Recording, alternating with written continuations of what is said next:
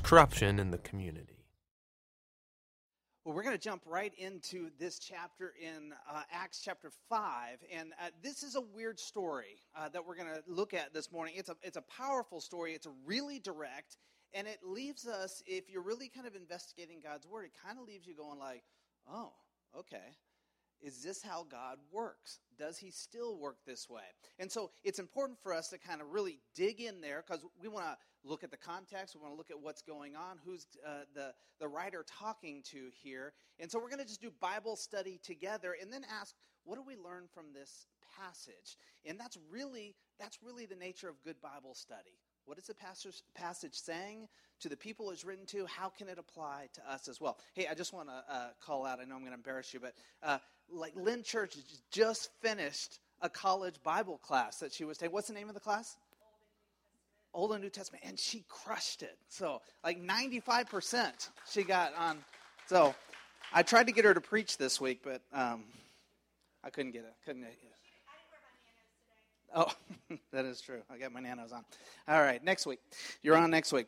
All right, hey, Acts chapter 5. I'd really like you to put your eyes on this. So if you've got your Bible, open up to Acts chapter 5. Or uh, if you would, take your phone and find Acts chapter 5 uh, through your Bible app. And uh, I, wanna, I want you to look at that. Of course, we got sermon notes flowing now, too. So uh, you can use that uh, as, as well on those sermon notes. So if you got in here and you didn't happen to grab sermon notes, um, if you slip up your hand, and, and uh, I'm going to ask Lucas if you don't mind hitting anyone that might have their hand up this morning.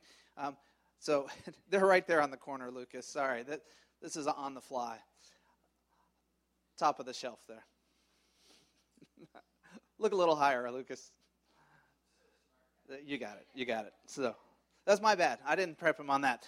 Acts chapter 5. I want you to look at this, and we want to ask a few questions when we get rolling. Let me remind you the great theme of the book of Acts is the coming of Christian power and its building of the Christian church. And this power is the Holy Spirit. Don't miss that. The focus of the power in the book of Acts is on the Holy Spirit and the Holy Spirit coming upon us and filling us and empowering us. And the building of the church happens through the manifestation of, a manifestation of the Holy Spirit in the life of who? Do you remember? Somebody say it. The believers. Yeah. That means they, those who were followers of Christ, and that means you and I as well. If we have any hope to see people come to know Jesus Christ in our life, it will be through us allowing the Holy Spirit to work in and through us. That's what we're looking at. Now, the early church is rolling. In terms of church growth, it is rolling now. We found two different occasions that the church grew 3,000, 5,000, just, just like that. We have two other times in these first five chapters where we learned that many people were coming to know or becoming followers of Jesus. And so great things are happening. We've read up till now in chapter 2 and chapter 4 these times of them coming together, and it gives us kind of a list of what was going on the praying and the breaking of bread and the fellowship and the listening to the apostles' teaching as well. So the church is kind of rolling. Here's the question What can derail a church that is growing and seemingly is being empowered by the Holy Spirit? What can derail that? It would seem like, well, nothing, right? But we actually find this story today where uh, this, this kind of impacts the church in a certain way, God intervenes a certain way, and then the church has a dramatic response. All right, let's take a look at it. Acts chapter 5, verse 1 through 11. Let's read. However, a man named Ananias, along with his wife Sapphira, sold a piece of property. With his wife's knowledge, he withheld some of the proceeds from the sale. He brought the rest and placed it at the care and under the authority of the apostles. Peter asked Ananias, How is it that Satan has influenced you to lie to the Holy Spirit by withholding some of the proceeds from the sale of your land? Wasn't that property yours to keep? After you sold it, wasn't the money yours to do with whatever you wanted? What made you think of such a thing? You haven't lied to other people, but to God. When Ananias heard these words, he dropped dead. Everyone who heard the conversation was terrified. Some young men stood up, wrapped up his body, carried him out, and buried him. About three hours later, his wife entered, but she didn't know what had happened to her husband. Peter asked her, Tell me, did you and your husband receive this price for the field? She responded, Yes, that's the amount. He replied, How could you scheme with each other to challenge the Lord's Spirit? Look, the feet of those who buried your husband are at the door. They will carry you out too. At that very moment, she dropped dead at his feet. When the young men entered and found her dead, they carried her out and buried her with her husband. Trepidation and dread seized the whole church and all who heard what had happened. The word of God for the people of God. What a story here. I mean, everything we've been reading up till now, the empowering of the Holy Spirit, dramatic things happening in the Holy Spirit, we would say very, very positive. At least what we would say positive for, you know, what we've been kind of calling the good guys, right? The followers of Jesus. Very positive. Even when the religious leaders came against, threw him in prison, challenged him, we get this kind of victorious story of how the followers of Jesus put their faith into action. And then we get like this major, like, bummer of a story, or we get a thing that kind of freaks us out just a little bit. What is going on in a story like this? Well, uh, let's jump in. And to understand this story, we've got to look back a little bit of what was going on just before. And I need to remind you, because the theme has showed up several times, of oneness. That is a huge component that we're seeing in the book of Acts, this unity that is among the believers.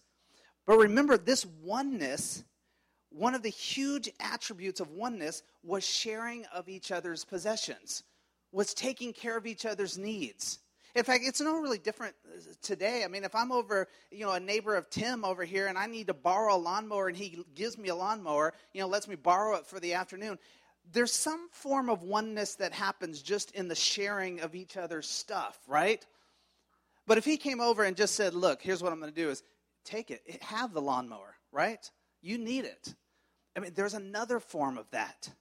But let's say in my life there was a need, right? There was some something in my life. I, I, I, didn't have food to put on the table. And Tim came and said, Here's what I did I sold my lawnmower, and here's the money. Make sure you put food on the table for your family like you can just sense the connection the oneness that could happen. That's going on in the church every day. It is a staple of what is happening.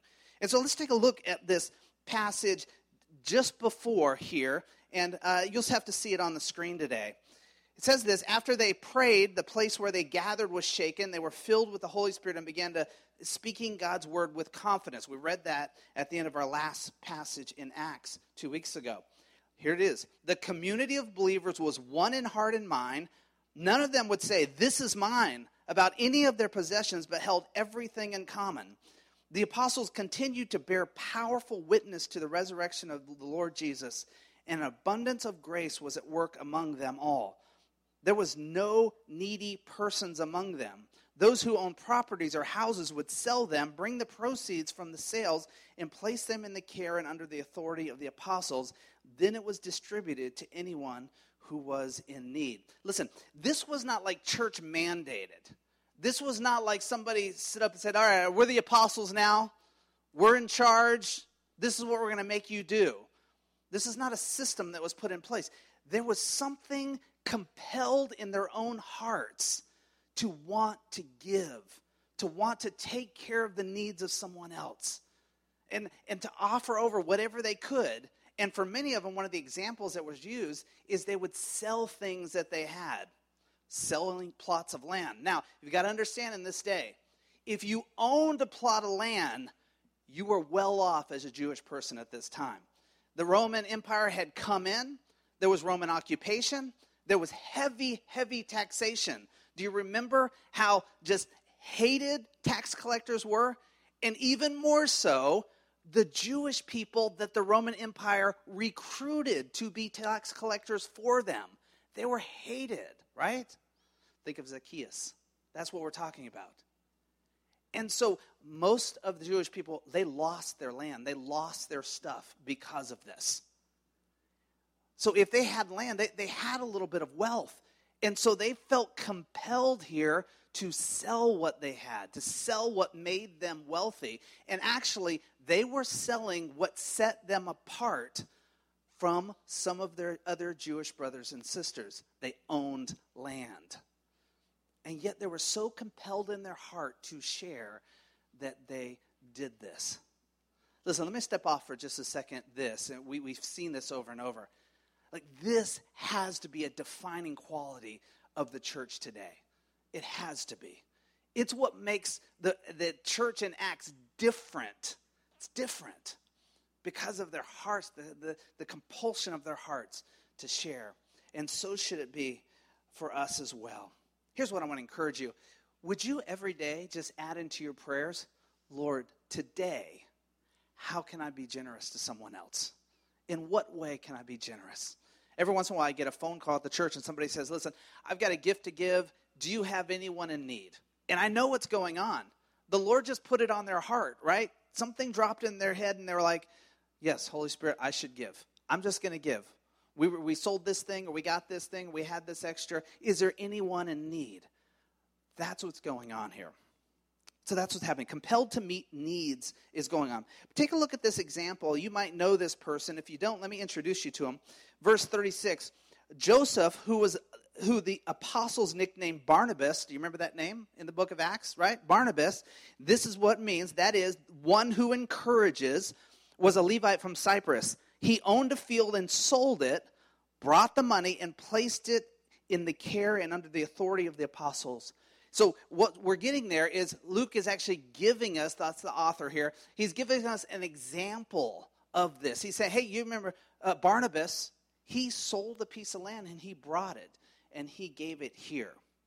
And so we get this example of this. Now, you might remember Barnabas later because Paul is going to come to know Jesus Christ in a dramatic conversion. Paul, who was actually hunting Christians down, then he became a Christian. Barnabas is going to be the one that takes Paul under his wings takes him to the apostles and say, hey, I can vouch for this person.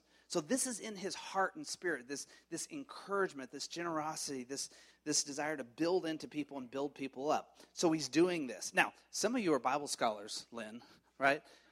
And you might go, wait a second. He's a Levite, right? Do you remember Levites from the Old Testament? They, they were in charge of, uh, of doing several of the, the acts of worship in the temple, right? Levites can't own property. Is Barnabas disobeying the law of God here? Well, it says he was from Cyprus, right? And the law actually says that you cannot own property in Jerusalem, right? So he sold a piece of property back home, maybe a family piece of property, and he brought the proceeds here. So there's a lot of work involved in that, right? Having to go back home or have some messenger go back home, sell that piece, get the proceeds, bring it to the apostles and there was the money. So that's what's going on here. In fact, I would guess that this is a story that was shared. You know how when somebody does something, we have them give testimony. You know, they say, I just was so moved by God that I started a food bank or I started donating shoes and it kind of blew up into a ministry and we, they give testimony. My guess is this is a story that would have circulated and had been told. And so we want to understand that just as the Holy Spirit gave boldness to share Jesus, we've been talking about this whole series, the Holy Spirit gave great generosity as well. The Holy Spirit led them to be generous, empowered them to be generous, because on our own, we don't like to be very generous. We don't like to hand over our stuff quite as easily, right? But through the empowerment of the Holy Spirit, there is this, this desire to be generous and to help others. That's what's going on. Here's the second thing that, that we pick up right away uh, is no church is perfect. Did you see that in this passage? No church is perfect. Now, have you ever been in a church that you would say, that was perfect? Those people were perfect. Nobody ever did anything wrong. Pastor never did anything wrong. No, no right? You had a bad church experience in your life at some point? Yeah? So have I. We all have. I mean, because there is no perfect church. And we're seeing that right away here. I mean, we're not talking about Ananias and Sapphira like they were some like outsiders who just showed up one day and said, "Hey, uh, I want to introduce ourselves." It, understood in the context of this passage is these were believers, and they were showing up. Or they at least, at very least, they had been people who were around the believers enough that they were thought to be believers. So we see in the first four chapters of Acts prayer, generosity, sharing Jesus, caring for people's needs, healing, and what in this story? And deceit. Because here's what's happening in the story Barnabas was in a position of leadership, he was in a prominent position. And when he sold this, this piece of land, um, I'm sure this testimony was shared, this story was shared.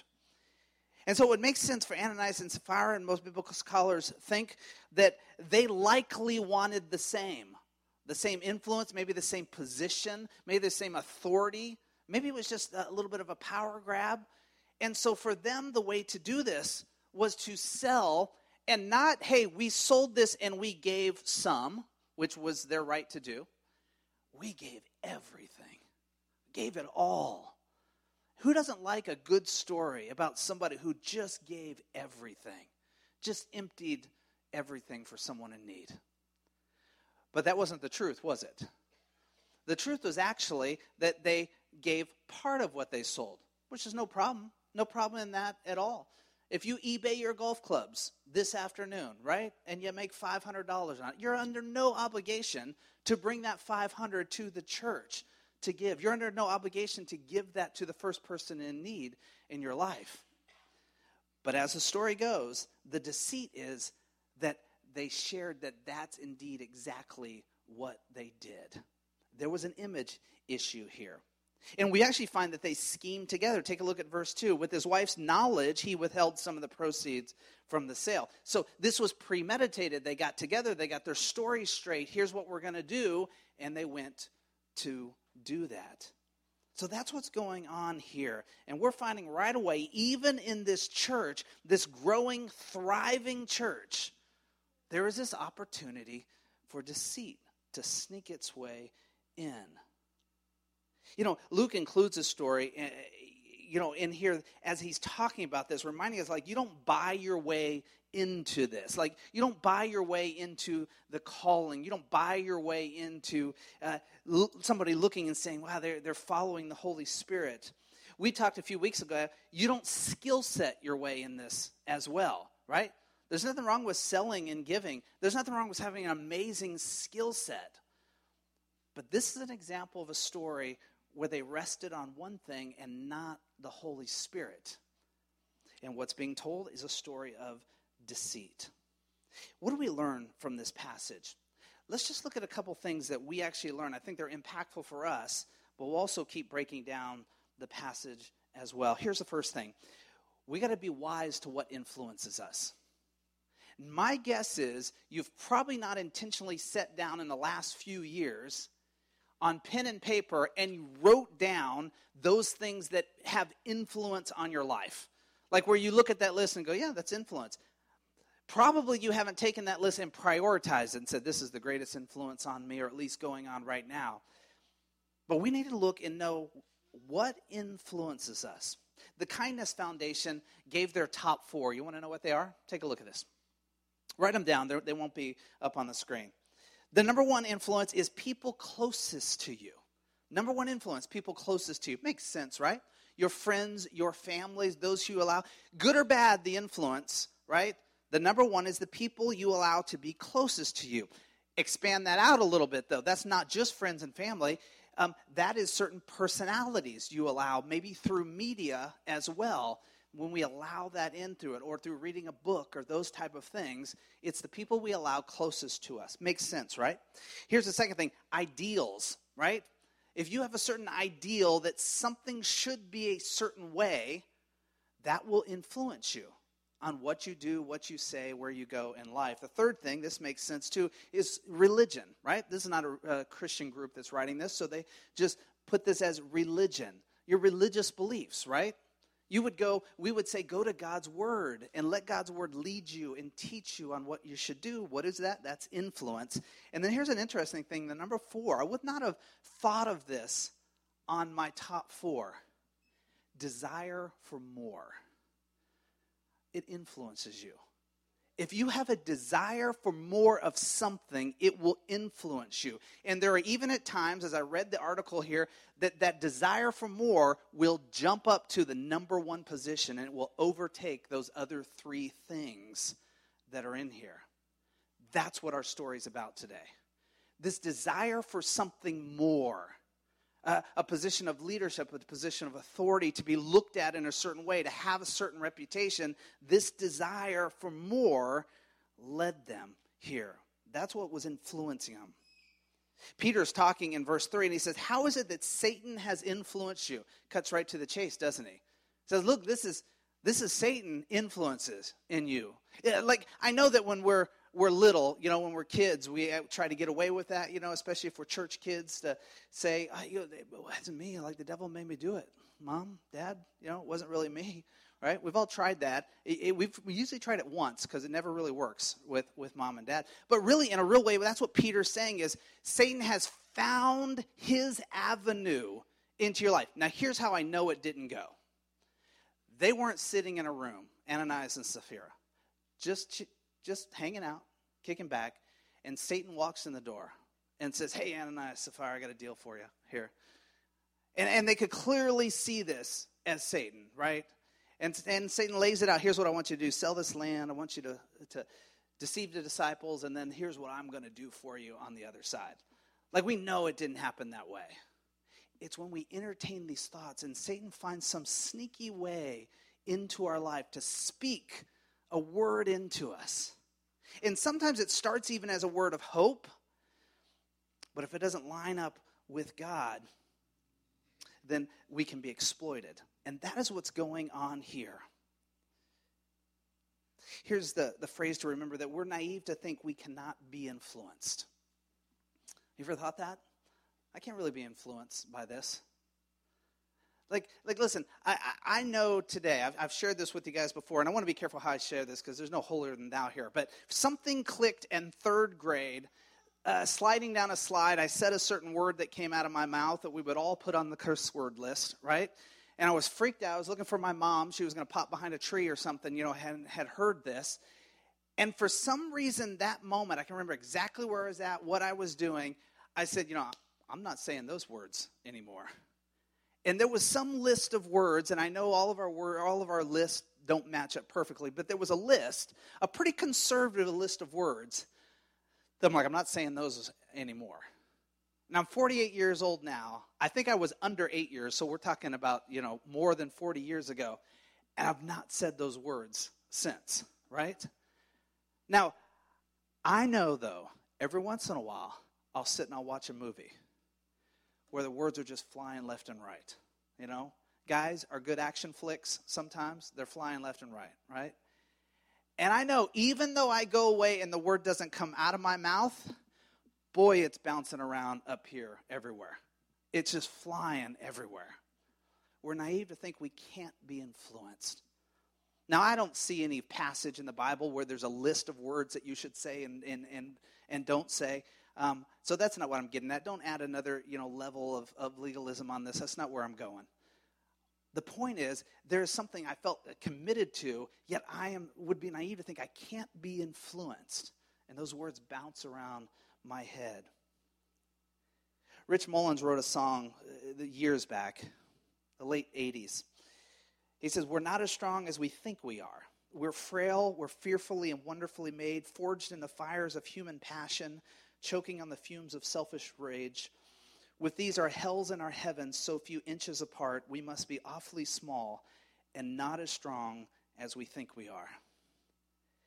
I got to listen to him talk about this song and what he was singing about, what, what led him to wrote that. He said, This is what I, he saw so often with Christians who don't allow the Holy Spirit to fill them and lead them and guide them we stay very small and we're influenced by all kinds of things. So, what do we learn? Be wise about what influences you. Here's the second thing we learn hypocrisy is a big deal to God. Like, it's a big, big deal. Now, the word hypocrite, you might be familiar with it, so let, let me share this anyway. The word hypocrite is actually a drama term, and, and it's about wearing a mask. And so when you wear a mask, an actor term would be like that is a hypocrite. They're an actor that puts a mask on. And so what would happen, especially in this day, is these these coliseums, uh, these places, amphitheaters, where you couldn't quite see the actor or their expression, they would have these large masks on, on a form of canvas that they would have, and they would hold it on a stick in front of them. And so they would move around and act, but this big piece of, of canvas like material would actually kind of be their mask, and there would be different like expressions, facial expressions, and things like that. And they would just switch out these different canvases for the different acts that they were playing out on the stage. And that was known as they were hypocrites, right? Because they were acting out. They wanted you to see the expression. And so this term is what is where this actually originates with. But it also means this, we find, to bring an answer. So when you're a hypocrite, you're bringing an answer to somebody. You're wanting to say, hey, I have the answer for you, and you give the answer to them. Now, have you ever known somebody who likes to give answers to you, and you know they don't know what they're talking about? they just like to share with you the answers. You know, I remember a baseball coach once telling me, just teach what you know, okay? You don't need to go beyond that. Just teach what you know. You know what I'm talking about here? Wrap those two concepts together. That is what the word hypocrite means. So when Jesus actually takes this phrase and he uses it to describe the religious leaders, this is what he's saying about the religious leader. They're like big masks, but that's not who they really are on the other side of that canvas. And he's also saying, hey, they're bringing you answers. They're really no answers at all. They don't really even know what they're talking about. And so Jesus uses this about five times, this phrase. Now, this word doesn't show up here, but that's what we're getting. We're getting an example of this here. And it's a big, big deal to God. Take a look at the, the passage, verse 4. After you sold it, wasn't the money yours to do with whatever you wanted? What made you think of such a thing? You haven't lied to other people, but to God. Make sure you're perfectly clear on that. They don't have to give a dime to the church. Don't have to. They can sell their, their land and do whatever they want with it. They could have kept their land and done whatever they want with it. They could sell their land, give half to the church, keep half for themselves. They could give a small portion and keep the rest for themselves. There's fine. There's nothing mandated here. It is that they came at it desiring somebody to look at this mask and think something of them that was not who they really were. And this is powerful. No one forced them. You know, I don't know about you, but I am compelled sometimes, though I, I, I get on myself for it, I'm compelled sometimes to pretend to be something that I'm not.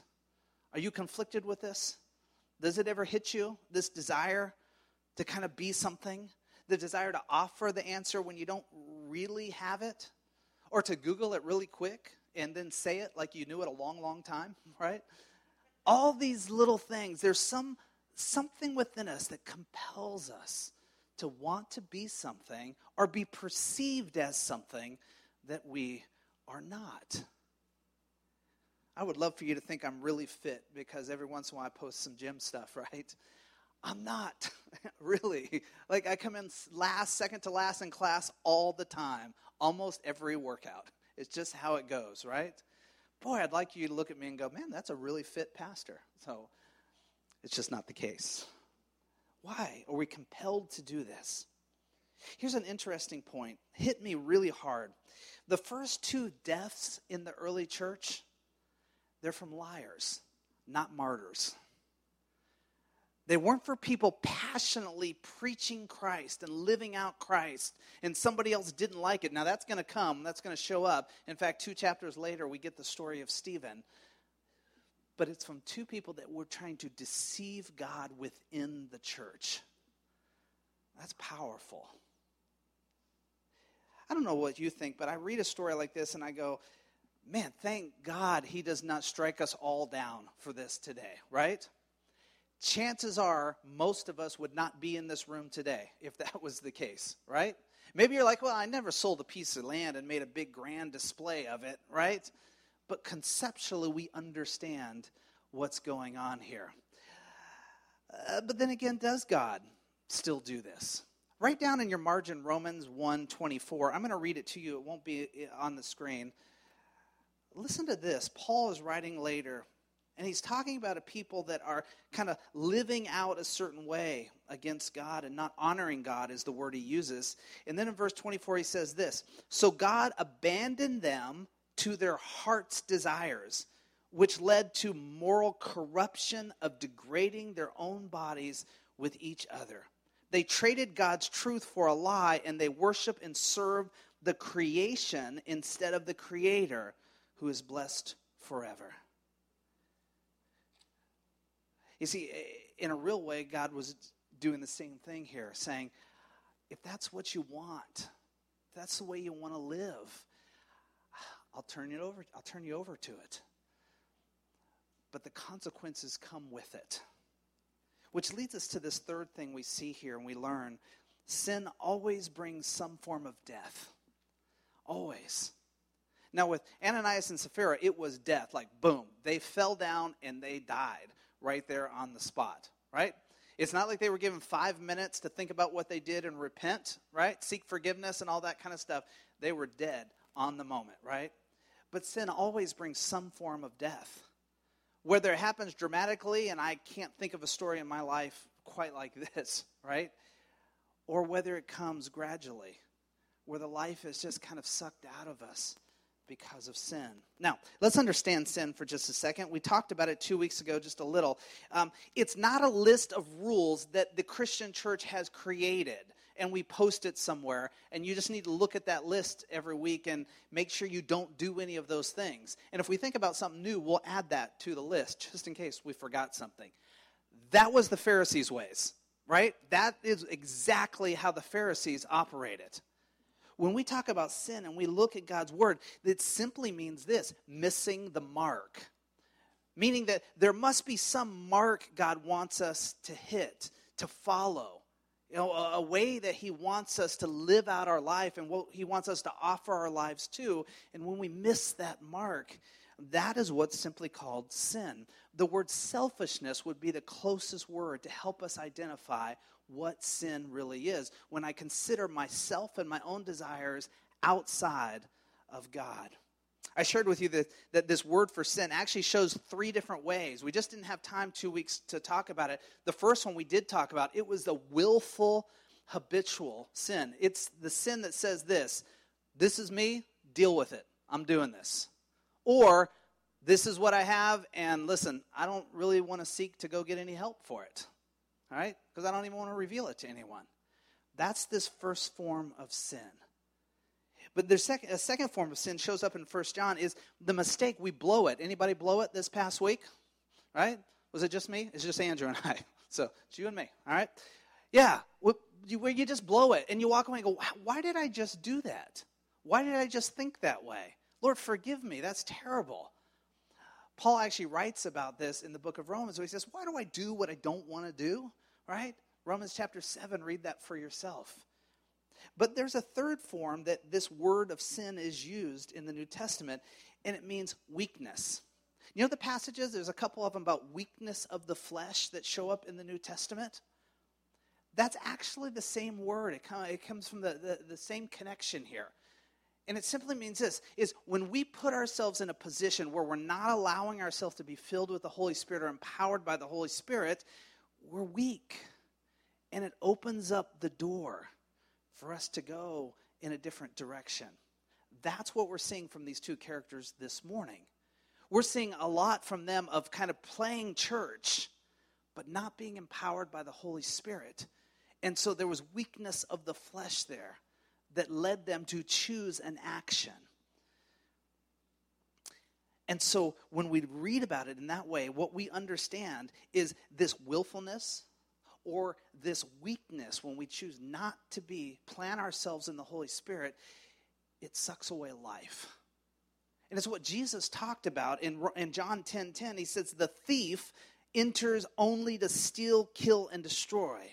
But I come that they could have life indeed, so that they could live life to the fullest. Jesus said, This is what I came to do, to give you life. And so when he says, Look, the Holy Spirit will come upon you, and it's better for you that the Holy Spirit does come upon you, that's what he's talking about, the fullness of life. But the enemy, the, the, thief, comes to rob you of that, to influence you away from that, to keep you in the state of weakness. That's what's talking about here. And it always brings death, some form of death. It always robs you of something. Sin never delivers what it actually promises. Oh, sometimes for a short period of time. Sometimes just you might think just like I have think, why does that person always seem to excel? You know, they're not honoring God. Why are they excelling? You know? But sin never delivers in the end what it promises. Never. Here's a final thing we find in this passage to realize that church is hugely significant to God. Remember, this whole book is about the building of the Christian church. And when I say building of the Christian church, not just simply coming together on Sunday morning, singing a couple songs, getting a message, and going home, saying, Yeah, I did church, that was fun. But there's actually understood in the church that we're coming together. There's a calling, we talked about this, to the assembly. The assembly comes together, and then there is a here's what we're going to be about. Go out now and do it. That was understood in the term ecclesia. That's what it was all about. That is really significant to God. Really significant. All the way to the point that what he's saying here in Acts chapter 5, you want to deceive what I'm doing, what's starting, what's launching here, what's growing, what's on the rise, I'm going to deal pretty strong and harsh with that. All you needed to do is tell the story of, yeah, did you hear what happened to Ananias and Sapphira?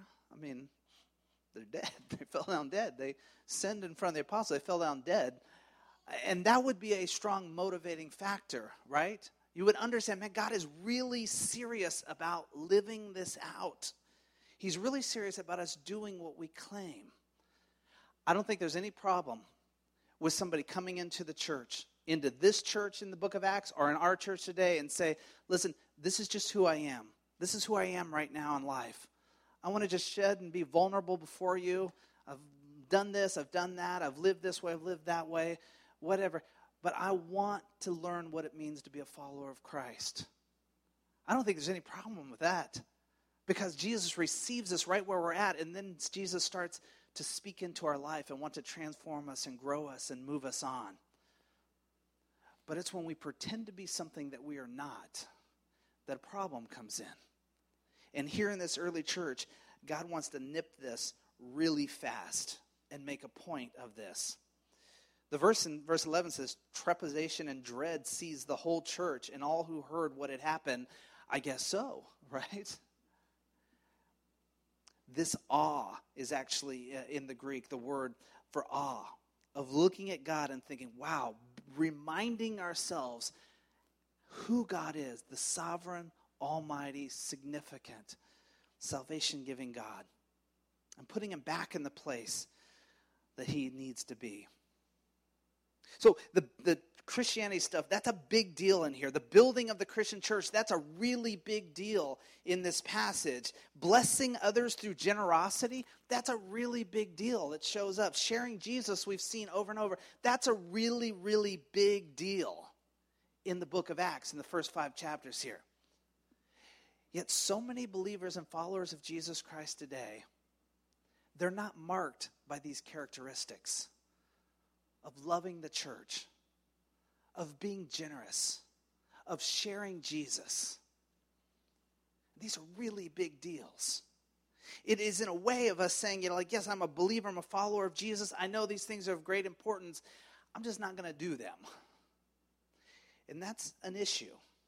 I don't think you're going to fall down dead. Um, I hope not, because, again, I'm just like you. I fall into these things. The writer of Hebrews shares with us later, and let us consider each other carefully for the purpose of what? Sparking love and good deeds. Don't stop meeting together with other believers, which some people have forgotten, have gotten into the habit of doing. Instead, listen, encourage one another, especially as you see the day drawing near. We're, we're called to gather as the church to empower one another, to remind each other who we are in Christ and what we're here to do, and then to go out and do it over the course of the week. That's hugely significant, we find in this. I've heard this phrase said before if you miss church often, you'll miss church less. I'll let you think through that one. So the church uh, here is there's a togetherness that we're called to be and to empower one another to go live out this thing. Live out this thing called Christianity. Would you bow and, and pray with me? Father, we thank you for this passage, even a passage that's sometimes hard to wrap our heads around. We thank you, Lord, that there is such grace that when we have blown or we have made mistakes, even at times where we have we have wanted to deceive, Lord, with a plan in place ahead of time. Father, your grace has come. You've convicted our heart. Lord, sometimes that conviction has hurt. You've allowed us to confess. And Father, if there be anybody in here this morning, but that is what you're doing, you're calling them to confession, to confess before you this morning. Maybe it's to confess, to say, I have pretended to be what I'm not really, especially as it has to do with my faith in Jesus Christ, my commitment to Christ. Would you do it? You can, you can just do it right where you're at. Just go before God, confess that before Him. He knows, but boy, does He like hearing it from us. Confess that to Him. Do you know that when we offer confession, in an instant, He offers forgiveness? You're forgiven. I'm forgiven. But he doesn't want to keep us in that state. He wants to say to us, yeah, now let's do something about this so you don't have to keep coming back and confessing. Let's build and move forward. And that's where we need to put ourselves as we leave here. Thank you, Lord, for this in your Son's name. Amen.